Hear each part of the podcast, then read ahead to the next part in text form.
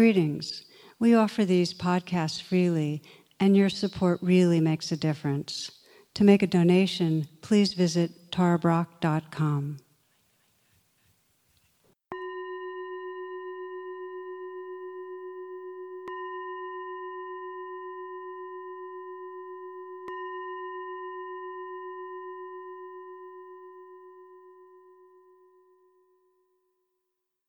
Namaste and welcome, friends. I'd like to begin this talk with an essay that I like from Bruce Holland Rogers. And he writes this He says, When he was very young, he waved his arms and snapped his massive jaws and tromped around the house so that dishes trembled in the china cabinet. Oh, for goodness sakes, his mother said, you are not a dinosaur. You're a human being. And since he was not a dinosaur, he thought for a time he might be a pirate Seriously, his father said to him after school one day, What do you want to be? But in high school, they gave him tests and told him he was good with numbers. Perhaps he'd like to be a math teacher. That was respectable. Or a tax accountant. He could make a lot of money doing that. It seemed like a good idea to make money, what with falling in love and thinking about raising a family. So he became a tax accountant, even though he sometimes regretted it because it made him feel well small and it made him feel even smaller when he was no longer a tax accountant but a retired tax accountant still worse a retired tax accountant who forgot things. He forgot to take the garbage to the curb to take his pill to turn his hearing aid on. Every day it seemed he forgot more things important things like where his children lived and which of them were married or divorced then one day when he was out for a walk by the lake he forgot what his mother had told him. He forgot that he was not a dinosaur. He stood blinking his dinosaur eyes in the bright sunlight, feeling its familiar warmth on his dinosaur skin, watching dragonflies flitting among the horsetails at the water's edge. So it's powerful how we get conditioned really to believe we're this particular separate human with certain limiting characteristics and then live our our decades really according to that uh, internalized self view and this is really the nature of trance of a dream that we're living in this constricted reality and it's very compelling it feels very real. We fully believe we are the uh, accountant or the teacher or the salesperson or the parent. We also might believe we're the addict or the family hero or the victim or the sick one. But the point is that our identity includes what's expected of us and what we have to do to be an okay person and what's wrong with us. It includes what we can and can't do in our lives. Um, and in the deepest way, the undercurrent of this trance is feeling that something's missing in our lives, that something's wrong with how we're living. There's a story by Reb Zalman Schachter Shalomi. He he told it a lot about his youngest daughter Shalvi when she was, I think, five years old. And one morning she woke up and said to him, "You know how when you're asleep and dreaming, it seems so real. And then you wake up and realize it was just a dream. When you're awake, can you wake up that much more and realize this is just a dream? Pretty wise for a young being. And we can intuit that we live in this life in, in these big swaths of virtual reality and stories a lot about a self who's separate, who's often deficient, who's threatened, who's really not enough. And of course, there's a larger truth that also appears, and it happens when we're in moments of presence. It might be when there's real tenderness with another being in our lives, or maybe when we're touching that mystery during birth or death. You know, it might be in a creative flow, that sense of really being in that flow, or when we're helping others. But the point is that we intuit at moments a larger sense of being beyond that trance of a small self. You wouldn't be here listening if you didn't have a sense of that possibility of living with more freedom, that there was more, there was a deeper essence, something to touch, more aliveness, you know, more love. So, a very key inquiry on the spiritual path, and you find this in, in most spiritual traditions, is that question who am I really? And, and what we'll be reflecting on today is how do we wake up from that trance? You know, how do we wake up from that limiting identity of being separate or being deficient and, and live from our true nature, from our full awareness and heart? And in particular, we're going to be looking at that shift in identity from that small self to who we really are. And the places in our daily life where we're most caught in trance, where we're most reactive, those become really powerful portals for making that shift, for discovering who we really are. So, to ground this a bit, because these can sound like abstract words, let's just take a pause together right here and if you're not driving, and if you can, close your eyes or let your gaze be downcast. Take a few full breaths.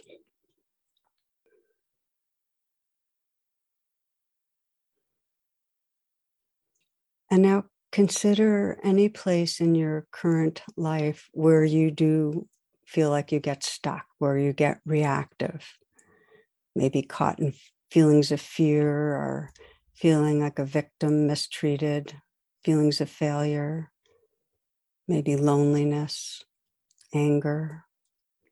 So it might be something in a relationship or at work, something to do with an addictive behavior. And just for a moment, let your attention go right to that stuck place.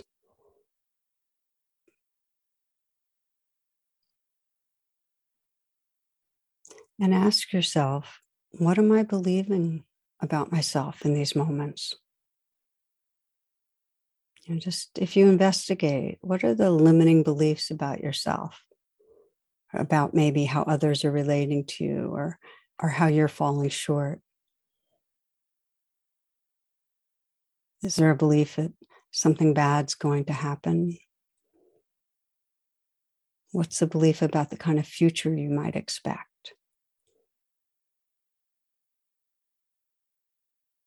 Just kind of get a sense of what you're believing, how your mind is taking in things, right, during these times. And then just ask, you know, what is the sense of who I am in these moments? Do you feel small, separate, very tight, deficient, threatened? This is just a chance to sense the small self identity, how it feels. And just know from that witnessing place this is trance and this is a portal for awakening.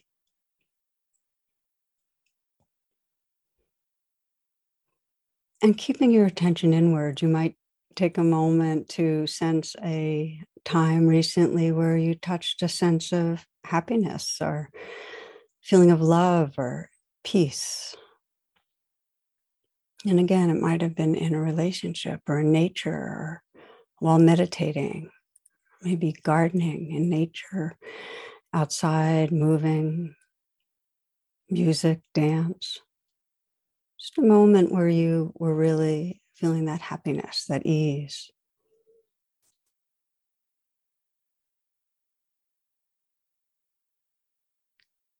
And in the same way, sense, well, what's my experience of self in these moments? And notice if there's more spaciousness, maybe not such a solid sense of a self. Maybe there's just a more open, warm beingness tenderness. Just again, registering from that witnessing place. Okay, so this is a taste of who I am beyond trance.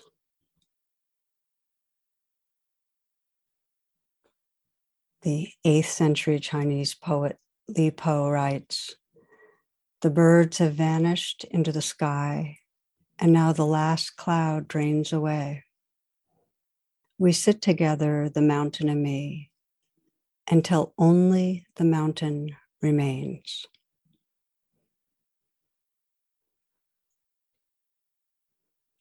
Okay, friends, so if your eyes are closed, opening your eyes, maybe I'll pause here and just note that uh, this talk will feel more resonant if you've had some years meditating, exploring the path. And no matter what your level of experience, you can trust that you'll take what most serves your awakening awareness.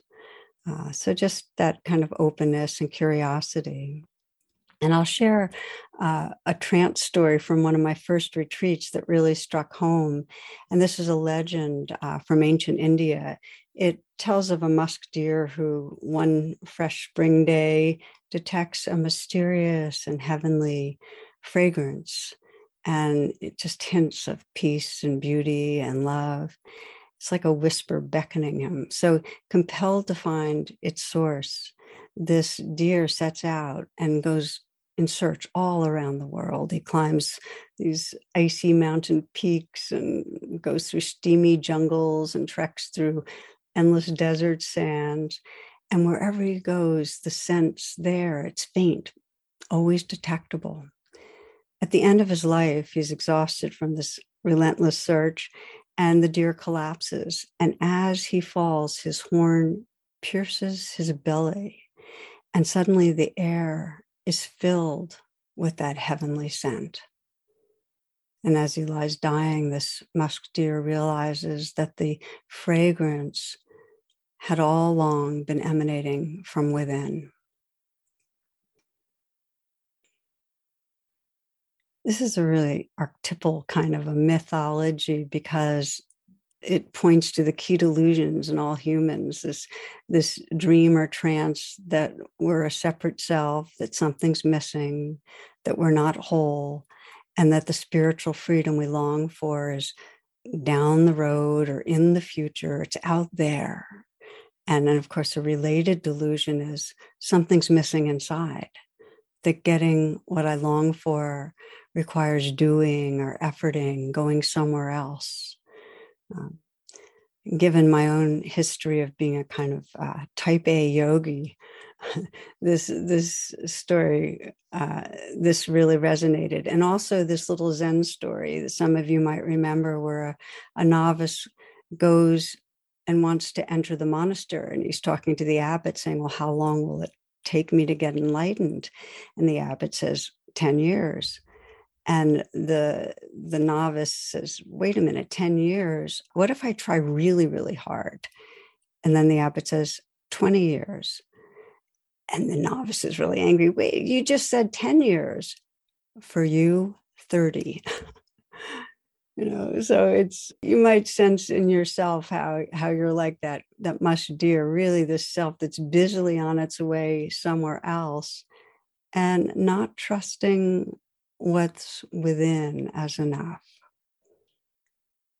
One of the really radical reminders on the path, and you find this in Buddhism and many spiritual traditions, is that what we seek is right here. It's what we are. We hear it, it we even might shake our heads. And yet, like the musk deer, there's still this sense of trying to get somewhere but it's right here. And this is true even in the moments when our neurosis is full bloom, when we're completely activated and sensing that, you know, we're deficient, we're failing, we're messing up. Even then, we're not separated from the, the loving awareness that's our, our true nature, from our basic goodness, any more than waves are separated from the ocean.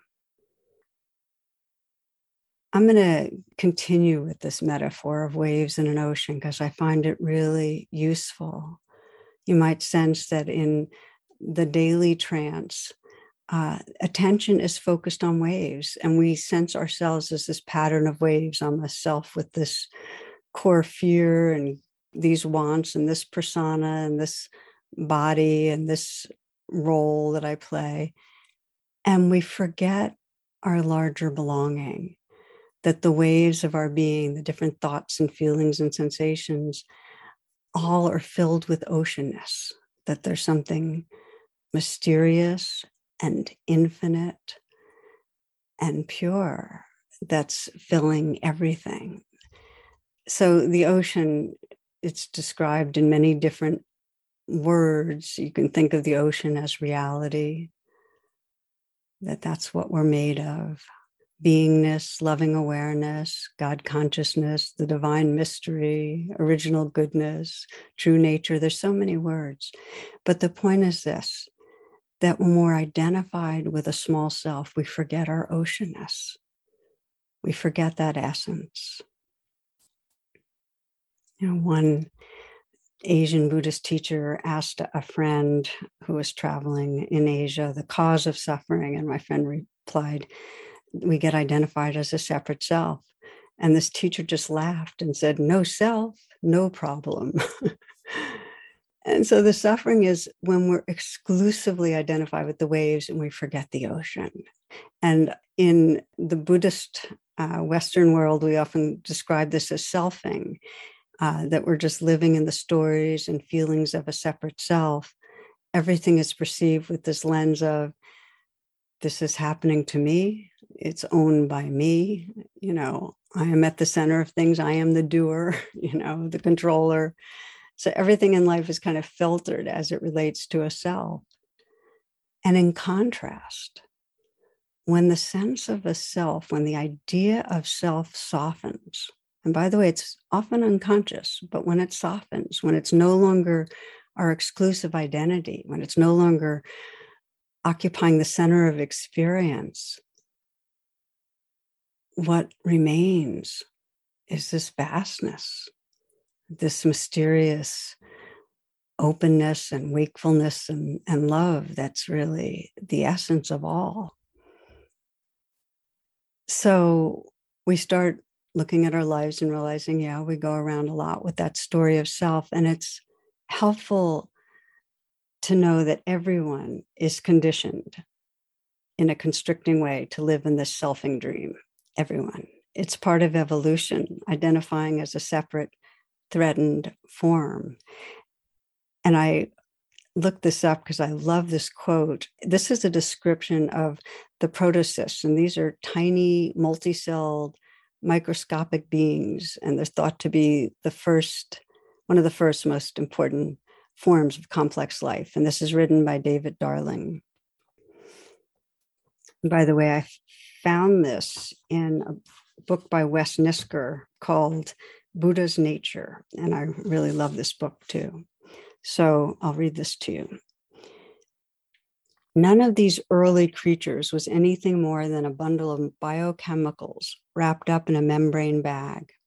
Even so, in their makeup and activity, we can recognize the inception of a new quality in the universe. These ancient gelatinous specks of matter showed the beginnings of self interest and purpose. They had established barriers, definite sustainable barriers between themselves and the outside world.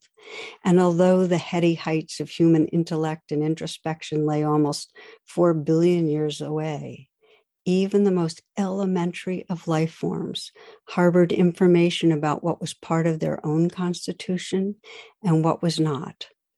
Thus, the foundation for dualism, the belief in the separation of self and the rest of the world, were laid. So, in case there's any sense of something's wrong with me for going around in the selfing dream, this is part of our evolution. And it's also part of our evolution to be able to see that conditioning and awaken beyond that exclusive identity with a separate self, which we'll explore But first, just to look at in our individual lives, the particulars of our identity are forged by caregivers who channel the larger society and they basically tell us who we are. Um, they let us know if we're a good self or a bad self and what qualities make up one or the other and what we can expect to accomplish and what we can't do and you know what we can expect from others in relating to us whether they're going to be accepting and loving or rejecting and wounding. We get a lot of mirroring information about who we are and it sticks it's sticky from our caregivers i recently saw a cartoon uh, and it was uh, a group of cats and dogs they had formed a nickname support group So the first one to speak, this is a cat who says, I went from Charlie to Chuck to Sir Chuckles McFurry Pants. and the dog says, Oh, that's nothing. I was Coltrane, then Train, and now they call me Chugga Chugga Woo Woo. There's a cat just listening, saying, Oh dear, I'm so very sorry. so we we get these mirroring messages that impact us. And the reality is, if we feel like an invisible self that we're not seeing, or an unlovable self, or an unworthy self, not enough, I should be different, it comes from messages. And if we live with an inflated ego, I'm a special self, I'm better than others, I'm an admirable self, an important self, that comes from messages. And if we're at home in our being, not so centered on self, there's a sense of lovable, valuable as is, and really more a kind of belonging to the web of life, of nature, of beings. That comes from healthy, wise mirroring. Let's pause here, friends. Let's just do a little reflection on the kind of mirroring that we got that told us who we are and again, this is a, a chance if you'd like to let your attention go inward. If it helps to close your eyes, please do. Take a few breaths.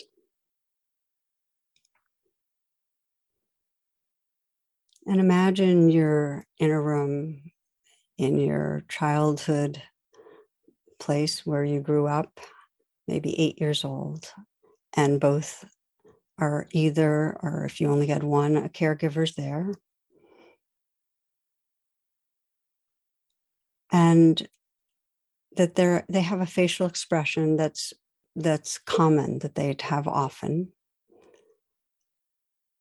And just sense what's being communicated. Sense as they look at you and have them look at you. They're attending to you.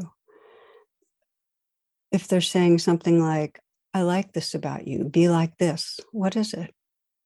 How are they wanting you to be?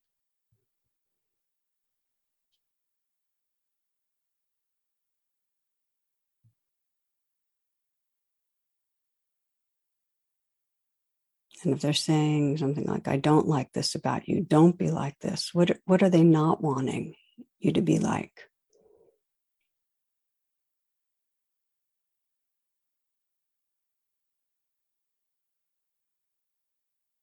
You might feel how those messages live inside you, how much you're who they wanted you to be, or not like they wanted you to be. The felt sense of yourself.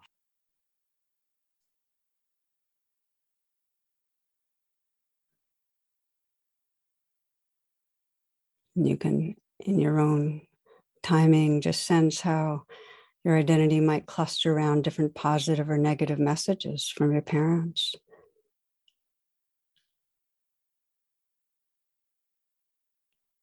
And then we widen it and we think about the society.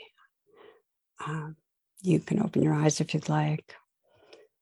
And our identity, both positive and negative features, is very much to do with how much we match the values of society's dominant strata. And clearly that that centers on certain race, certain religion, sexual orientation, class, gender and gender identity, your body type, different abilities. And so, while not always conscious, where you're positioned on top, uh, you're going to have a certain experience. If you're not on top, you're going to have a certain experience of being marginalized, threatened, not okay. If you're positioned on top, more safe, more okay, a member, more entitled, more privileged. Also, the messages from society are hitched. Your identity gets hitched to the kind of work you do and your accomplishments, to your competency, to how you handle life. So there's a sense of, am I in control? Am I doing this well? And if you look inside, most of us have a pretty ongoing monitor saying, well, how am I doing now? And a monitor saying, am I ready for what's going to come? We have this kind of tensing against what's around the corner. That's part of the threatened self. So I heard a, a mem on preparing I thought I'd share. And it it asked the question, uh, in what ways were you actually prepared for the pandemic? Did you feel prepared? And the different responses, you know, we always stock bulk amounts of toilet paper. I was already working online a lot. One person, I like this one. I had all my children in the 80s. So, the point of looking at what shapes identity is that we were all subjected to conditioning that created, to different degrees, a selfing trance that made us feel like we were disconnected, we were separate, uh, apart from the rest of the living world, and to different degrees, not okay. And, and I like the way Wei Wu Wei puts it. He says, Why are you unhappy? And he says, because 99.9% of everything you do is for yourself, and there isn't one. So the remainder of our, of our exploration in this talk is how do we awaken to realize who we are beyond that story of self? And again, we'll call on the metaphor of ocean and waves. And there are two pathways I'd like to go over with you. And one is bringing mindfulness, compassion, and love to the waves that are arising. So we're caught in a trance of selfing. We feel we have these thoughts and these feelings and this feeling in the body. How do we bring a wise attention to it? Because if we can, that attention to the waves will reveal our oceanness. The second pathway is bringing direct inquiry and attention to the ocean itself. We're going to start with the first.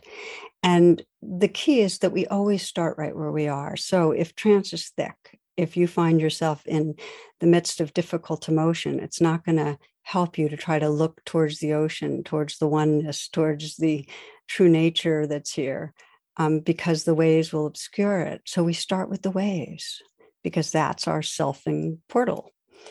And again, these are the moments when we feel trapped in being a fearful person, an angry person, a shame person, a failure. And the practice is to pause and meet that tangle with mindfulness and compassion. And the power of it is that in a moment of mindfulness, when you become aware, oh, anger, anger, the identity of self is not fully exclusively in the anger. Your identity is opened up. There's that witnessing, that awareness that knows about the anger. In a moment that you bring compassion to the fear, let's say, you're not just inside the fear, there's also that space of compassion that's holding the fear. So, mindfulness and compassion widen the sense of being and allow you to enlarge beyond the trance of a separate self. Now, let me give you an example, a little story. And I, I, like giving you stories that are very current from my own life because this is what continues to nourish my uh, deep faith in this practice. Um, this I've many times introduced RAIN, which is recognize, allow, investigate, and nurture. And that is simply a step by step application of mindfulness and compassion. So, this is a rain story. Uh, Jonathan, my husband, and I were returning from the West Coast a couple of weeks ago. We were in an airport, long wait, and um, we were talking about some complicated family plans uh, for a gathering later in the summer. And he was getting increasingly irritated because the communications hadn't been great and the and the plans conflicted with another commitment. And then i got irritated with him because i felt like he was blaming me and i had been trying very hard to meet everyone's needs in the process. And because we were both hungry and tired and waiting in an airport with masks on the tension amplified and we both took on an increasingly aggressive blaming tone until it became really clear we needed a timeout and we just got quiet and didn't speak at all for a while. we boarded the plane and and we took off and as we were flying and inwardly I had that circling story of, you know, him being wrong and how unfair he was he was framing things and and during that time I was shrunken into this separate, angry, defended, righteous self. And my view of him, rather than my beloved partner, was in that hostility, is was this kind of distant other. So at some point, as I settled in, I began to practice rain with it. And I brought the beginning as mindfulness, just recognizing, okay, angry, defensive, the A allows, let that be there. That's part of mindfulness. And then investigating deepens mindfulness, where I could feel in my body underneath the anger, there was some hurt. I felt like in some way his attitude was pushing me away, um, not liking me. And when I felt that, as soon as I could sense hurt, um, I was able to nurture with self kindness. I was able to put my hand on my heart you know, and just breathe and say, it's okay. It's okay.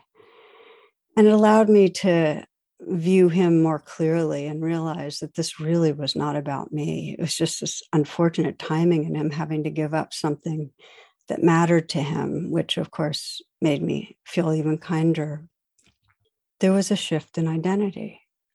I was no longer inside this angry, defended self that exclusive identity, I was remembering the ocean more. I was resting in a larger sense of beingness, more spacious, more kind and compassionate. And I tapped him on the shoulder and asked if we could make up. And of course, we did. And he had gone through his own process of freeing up his own kind of reactivity. I share this because anyone who's ever been angry at a loved one knows this that in the middle of the anger, who we are shrinks. You know, we become this armored, fuming self. And even when we're righteous, we don't really like ourselves in that egoic trance, but we are in it. And, and there's something and it feels good and can perpetuate itself for a while. But it's so different from the who we are when we're feeling our warmth and our connection and our our tenderness and our gratitude for someone when we're being playful with them, when there's something funny that we're laughing at together. So different from who we are if we imagine being with them as they're passing, as they're leaving this life. In those moments, there's no centering of a small self, a wanting self, a fearing self, a hurting self, an angry self. Really, that's dissolved into something much larger. There's just space and tenderness. So that's an example of meeting waves with kind presence, of, of reconnecting with the ocean, that shift in identity. And people often ask me, yeah, but when I get stuck in that small self, I can't hold myself with mindfulness and compassion. And the truth is that because we're so profoundly interdependent and connected with each other, you don't have to hold yourself. If there's another who can offer you unconditional love, or you can even imagine that unconditional love from a larger space, that softens the identity. That relaxes our heart. You might pause here and reflect for a moment. Take a few breaths as we've been doing. Maybe put your hand on your heart. And bring to mind someone who you trust cares about you. And it could be a child or your dog, member of the family, a friend, spiritual figure. Could be a sense of formless loving in the universe. But sense the love coming to you. And if it's a being, a friend, a dog, just see the eyes and see the message in the eyes of care.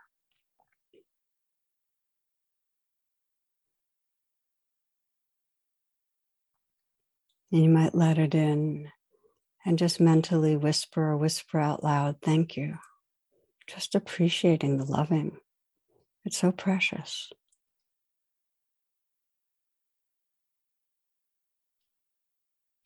And just sense who are you when you're feeling loved?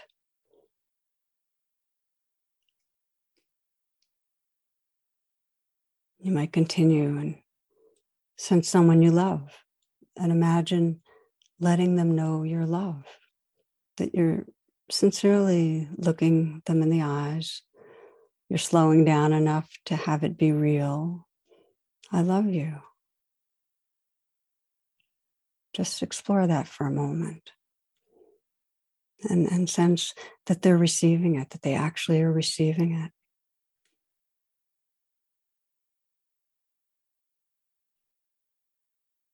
And feel the heart space that's here. Let it be as large as it is, filling your body and beyond. Just be that heart space.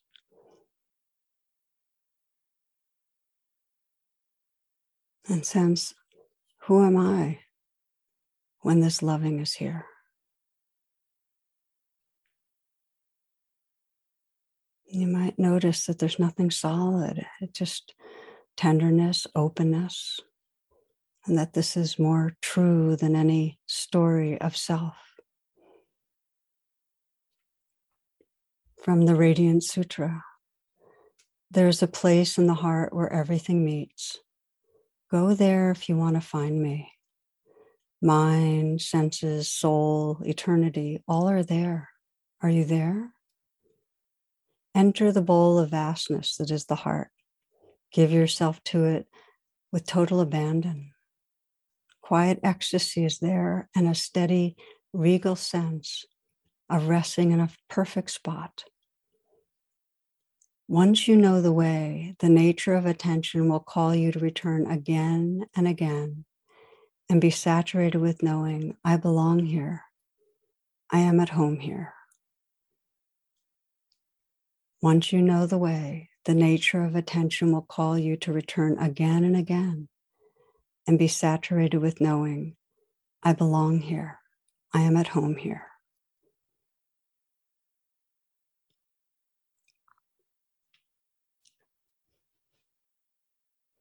If your eyes are closed, you might open them.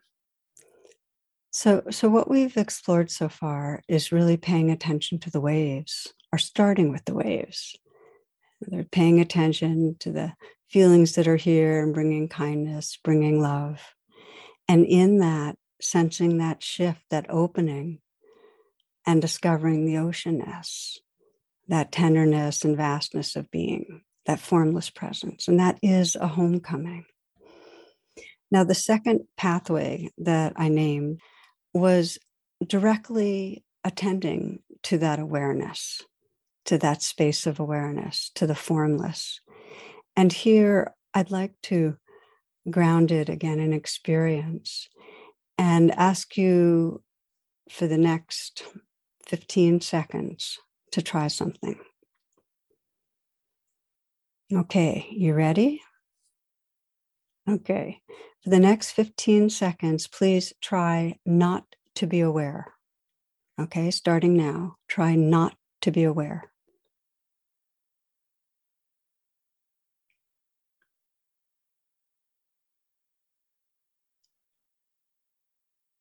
trying not to be aware.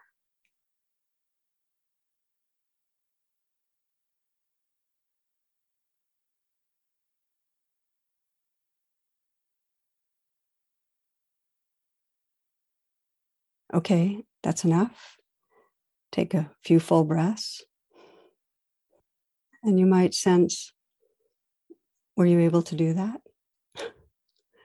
what most people find is and some some say yeah i didn't do i wasn't i was able to not be aware but most people find awareness is a given it's there we're just not aware of being aware you might try it again just say to yourself okay try not to be aware just try that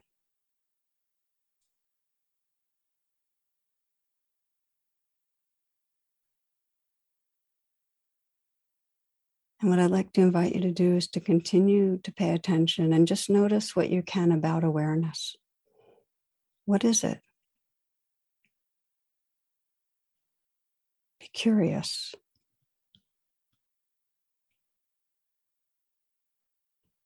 Can you sense that it's like a sky that's open? That there's a ongoing knowing quality, a wakefulness.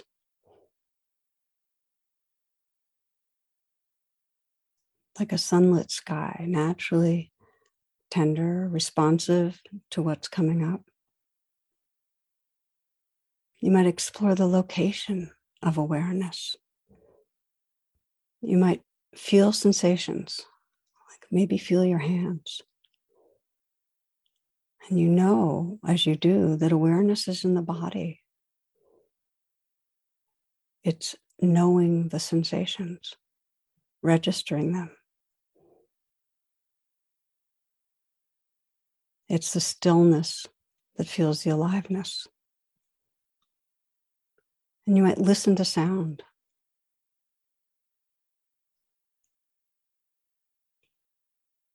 Listening, receptive.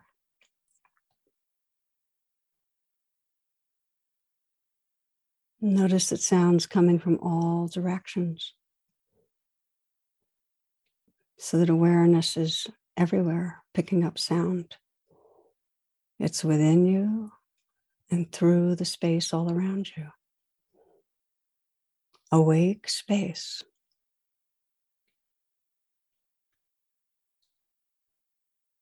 Again, take some breaths there was a Tibetan teacher uh, who went to one of his classes and he brought a big white sheet of paper, poster paper, and he did a little V on it. And he asked the students to tell him what this was. And most of them said, Well, it's a bird. And he said, It's the sky with a bird flying through it. That our awareness is like a sky with different experiences, clouds and storms and weather systems moving through, arising and passing. And typically, we fixate on the bird, don't we? We fixate on the inner weather of emotions and sensations and thoughts, or the outer weather, a person, a tree. And the sense of self is unconsciously uh, part of that, located in space, attending to the objects. But instead of that, we don't very often sense that which is aware, that background of wakefulness, that space. So, one of the most powerful trainings in meditation that really can be freeing is sometimes described as the backward step of shifting from focusing on the object, which includes focusing on our self object, to sensing the awareness itself, the ocean. And I'd like to explore this experientially with you. And first, to say, as I said earlier, that if you're sensing, well, what way of meditating is really most going to serve me right now, if there's a lot of waves going on, if you have a lot of emotions and a lot of thoughts, turning to sense the space, the awake space of awareness, is going to be very difficult because your mind's going to keep being attracted to the bird, to the thoughts. So, this is primarily a practice for when the mind has quieted some. But you've been listening and present now for a bunch of moments here for this talk. So let's let's just practice a little together. And it won't be a long practice, but this is about the backward step, turning towards awareness. And you might begin, if it helps you, to close your eyes or lower your gaze and take some moments to scan through the body and sense what might want to let go a little.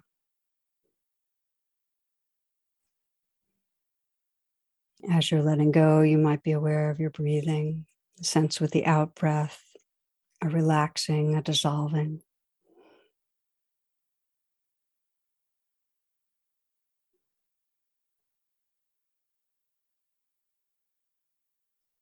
And opening the attention to sense the presence of awareness, the awareness that's present throughout the body. It's picking up sensations, the awareness that's present all around you, listening, aware of sound, awareness in every direction, and there really isn't an edge to it.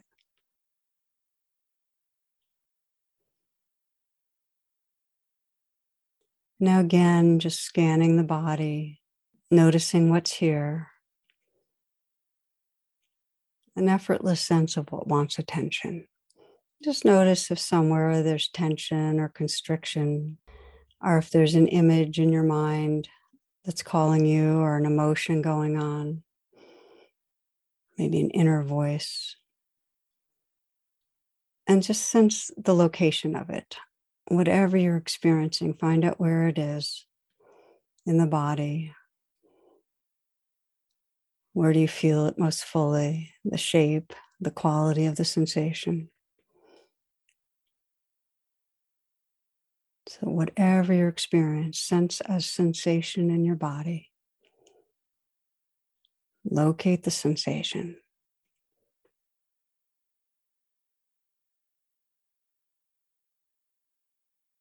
Whatever feels strong, whatever calls your attention. Might be a tightness in the throat or constriction in the chest, the belly.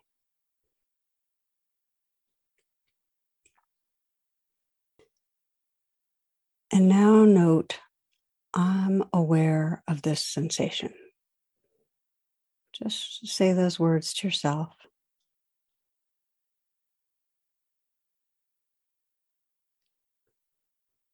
And then find the I who's aware of the sensation, that I that's witnessing the sensation.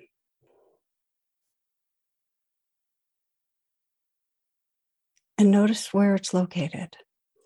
Maybe it's in front of your face and up a little, or maybe it's in the area of your brain. Just find the I that's aware of the sensation. And just notice what it's like, the felt sense of that I.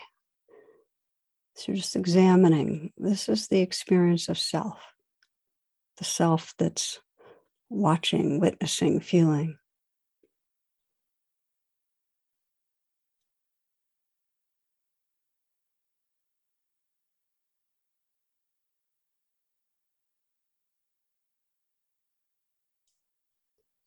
And now open some more and find the witness that's aware of the self, that which is noticing whatever's being noticed about the self. And notice where that is positioned. Again, it may be above you, in front of you, larger sphere of space. What's it like? That witness of the self.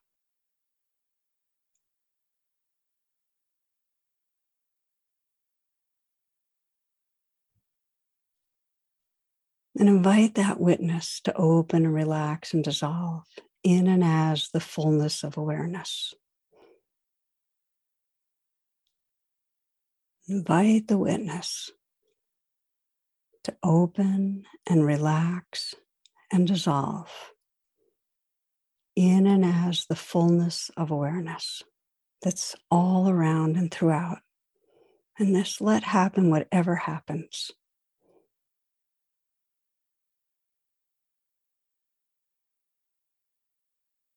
Resting as awareness as long as you'd like.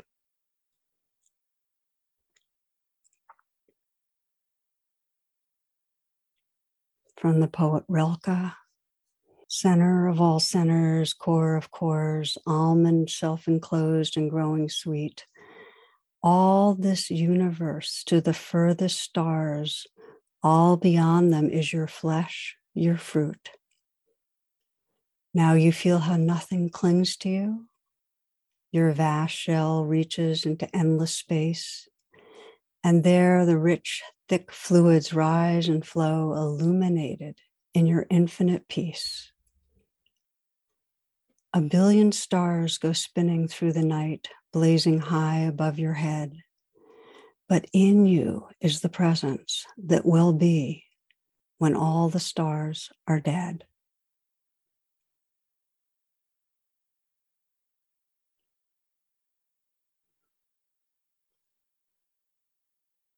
Continue if you'd like to rest as awareness. Breathe, feel yourself here. This is a taste of the backward step, the shift from selfing, from focusing on objects to awareness itself. And there are different ways that as you move through the day, you can open in this way, especially if you're quiet. You can just begin to listen to sounds. You might do it right now, just listening.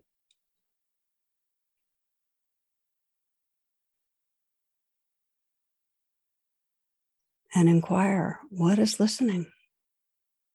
What's aware right now?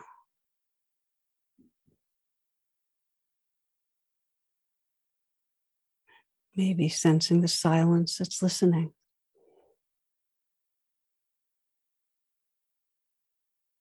The field of awake space.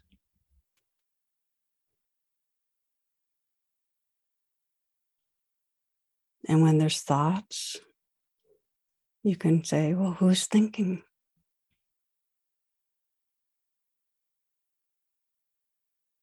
Or you might inquire, where did this thought come from? Where does it go to? Just rest in that openness.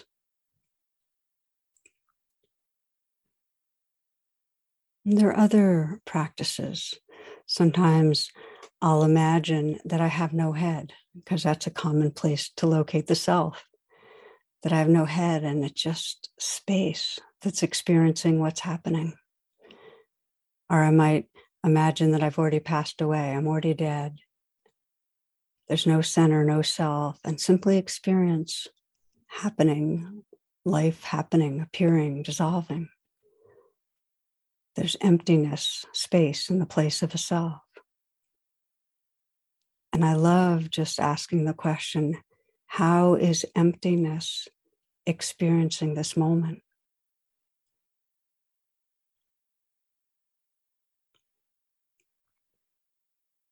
With practice, there is a sense of homecoming to the openness and wakefulness and, and the natural tenderness of awareness that we realize it's a homecoming because it's more true than any of the stories, the, the trance stories, the passing waves.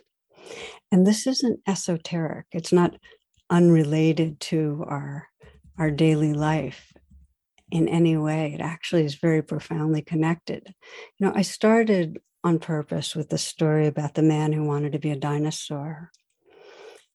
We get trapped in believing what the world tells us about who we are we get caught in that selfing, the feelings of separation and fear and feelings of failure. And it can be, we can be in the dream for decades, just not living from the fullness or the, the mystery of who we are.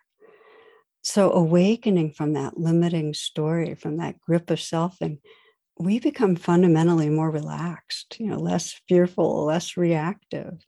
Uh, there's just more access to our our natural intelligence and creativity. In the Tibetan tradition, there is a phrase, child of wonder. Because when there's not that centering on uh, this complicated self, there's all this space for wonder and joy. And we're just guided by this liberating wisdom that there's no separate self here, and yet there's this belonging to the world. It's the way Sri Nisargadatta puts it so beautifully. He says, Wisdom tells me I'm nothing, love tells me I'm everything, and between the two, my life flows.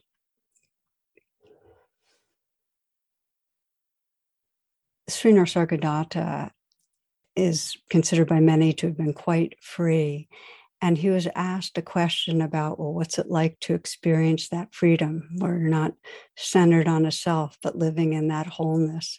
And I thought I'd read to you a passage that has always touched me. And if you, this is from his book, I Am That. And I'm going to try to show you my uh, copy of it just to give you a sense of how many pages are marked, if that's any invitation. So his response to this question, he said, I became free from all desire and fear. Another thing I noticed was I do not need to make an effort. The deed follows thought without delay and friction. I've also found that thoughts become self fulfilling. Things would fall in place smoothly and rightly. The main change was in the mind. It became motionless and silent, responding quickly, but not perpetuating the response.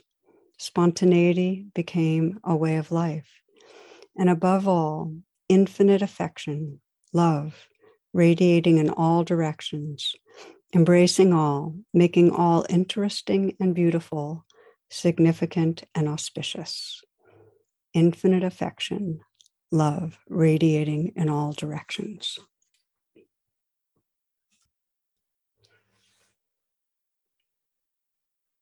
Let's uh, take just a few moments closing. And as part of that, I'd like to say that uh, what we're exploring today is really is your potential, that your true nature is always already here. And one of my favorite teachings from the Buddha is him saying, I would not teach about freedom, liberation, if it were not possible. So, this is our evolutionary potential. Um, Rilke puts it like this He says, You have not grown old, and it is not too late to dive into your increasing depths where life calmly gives out its own secret. Okay, so taking just a few moments, letting your attention go within. Again, letting go if there's any areas of tension that are obvious.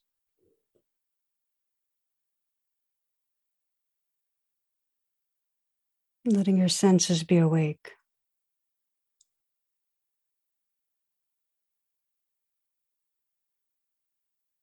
feeling sensations in the body, feeling the awareness, that stillness that is taking in, sensitive to the aliveness in your body.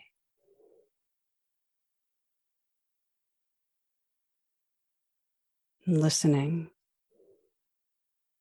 and sensing the awareness through space around you, that silence that's listening.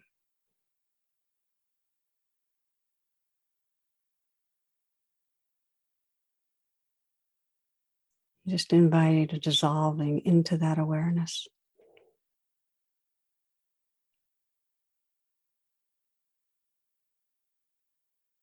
Resting as awareness. Allowing the sound, the sensations, the feelings of this human heart to rise, move, and pass in open and tender awareness.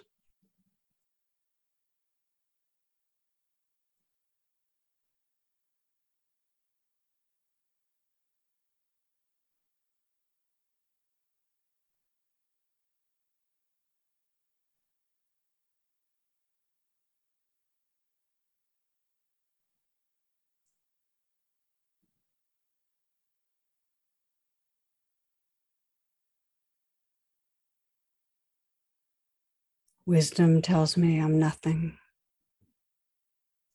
Love tells me I'm everything. And between the two, my life flows.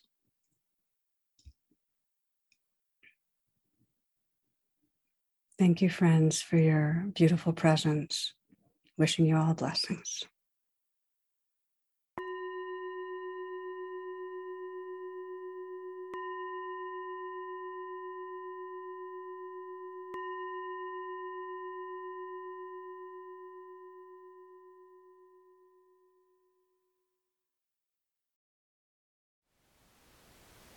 Thank you for listening. To learn how you can support the teachers and Dharma Seed, please visit dharmaseed.org slash donate.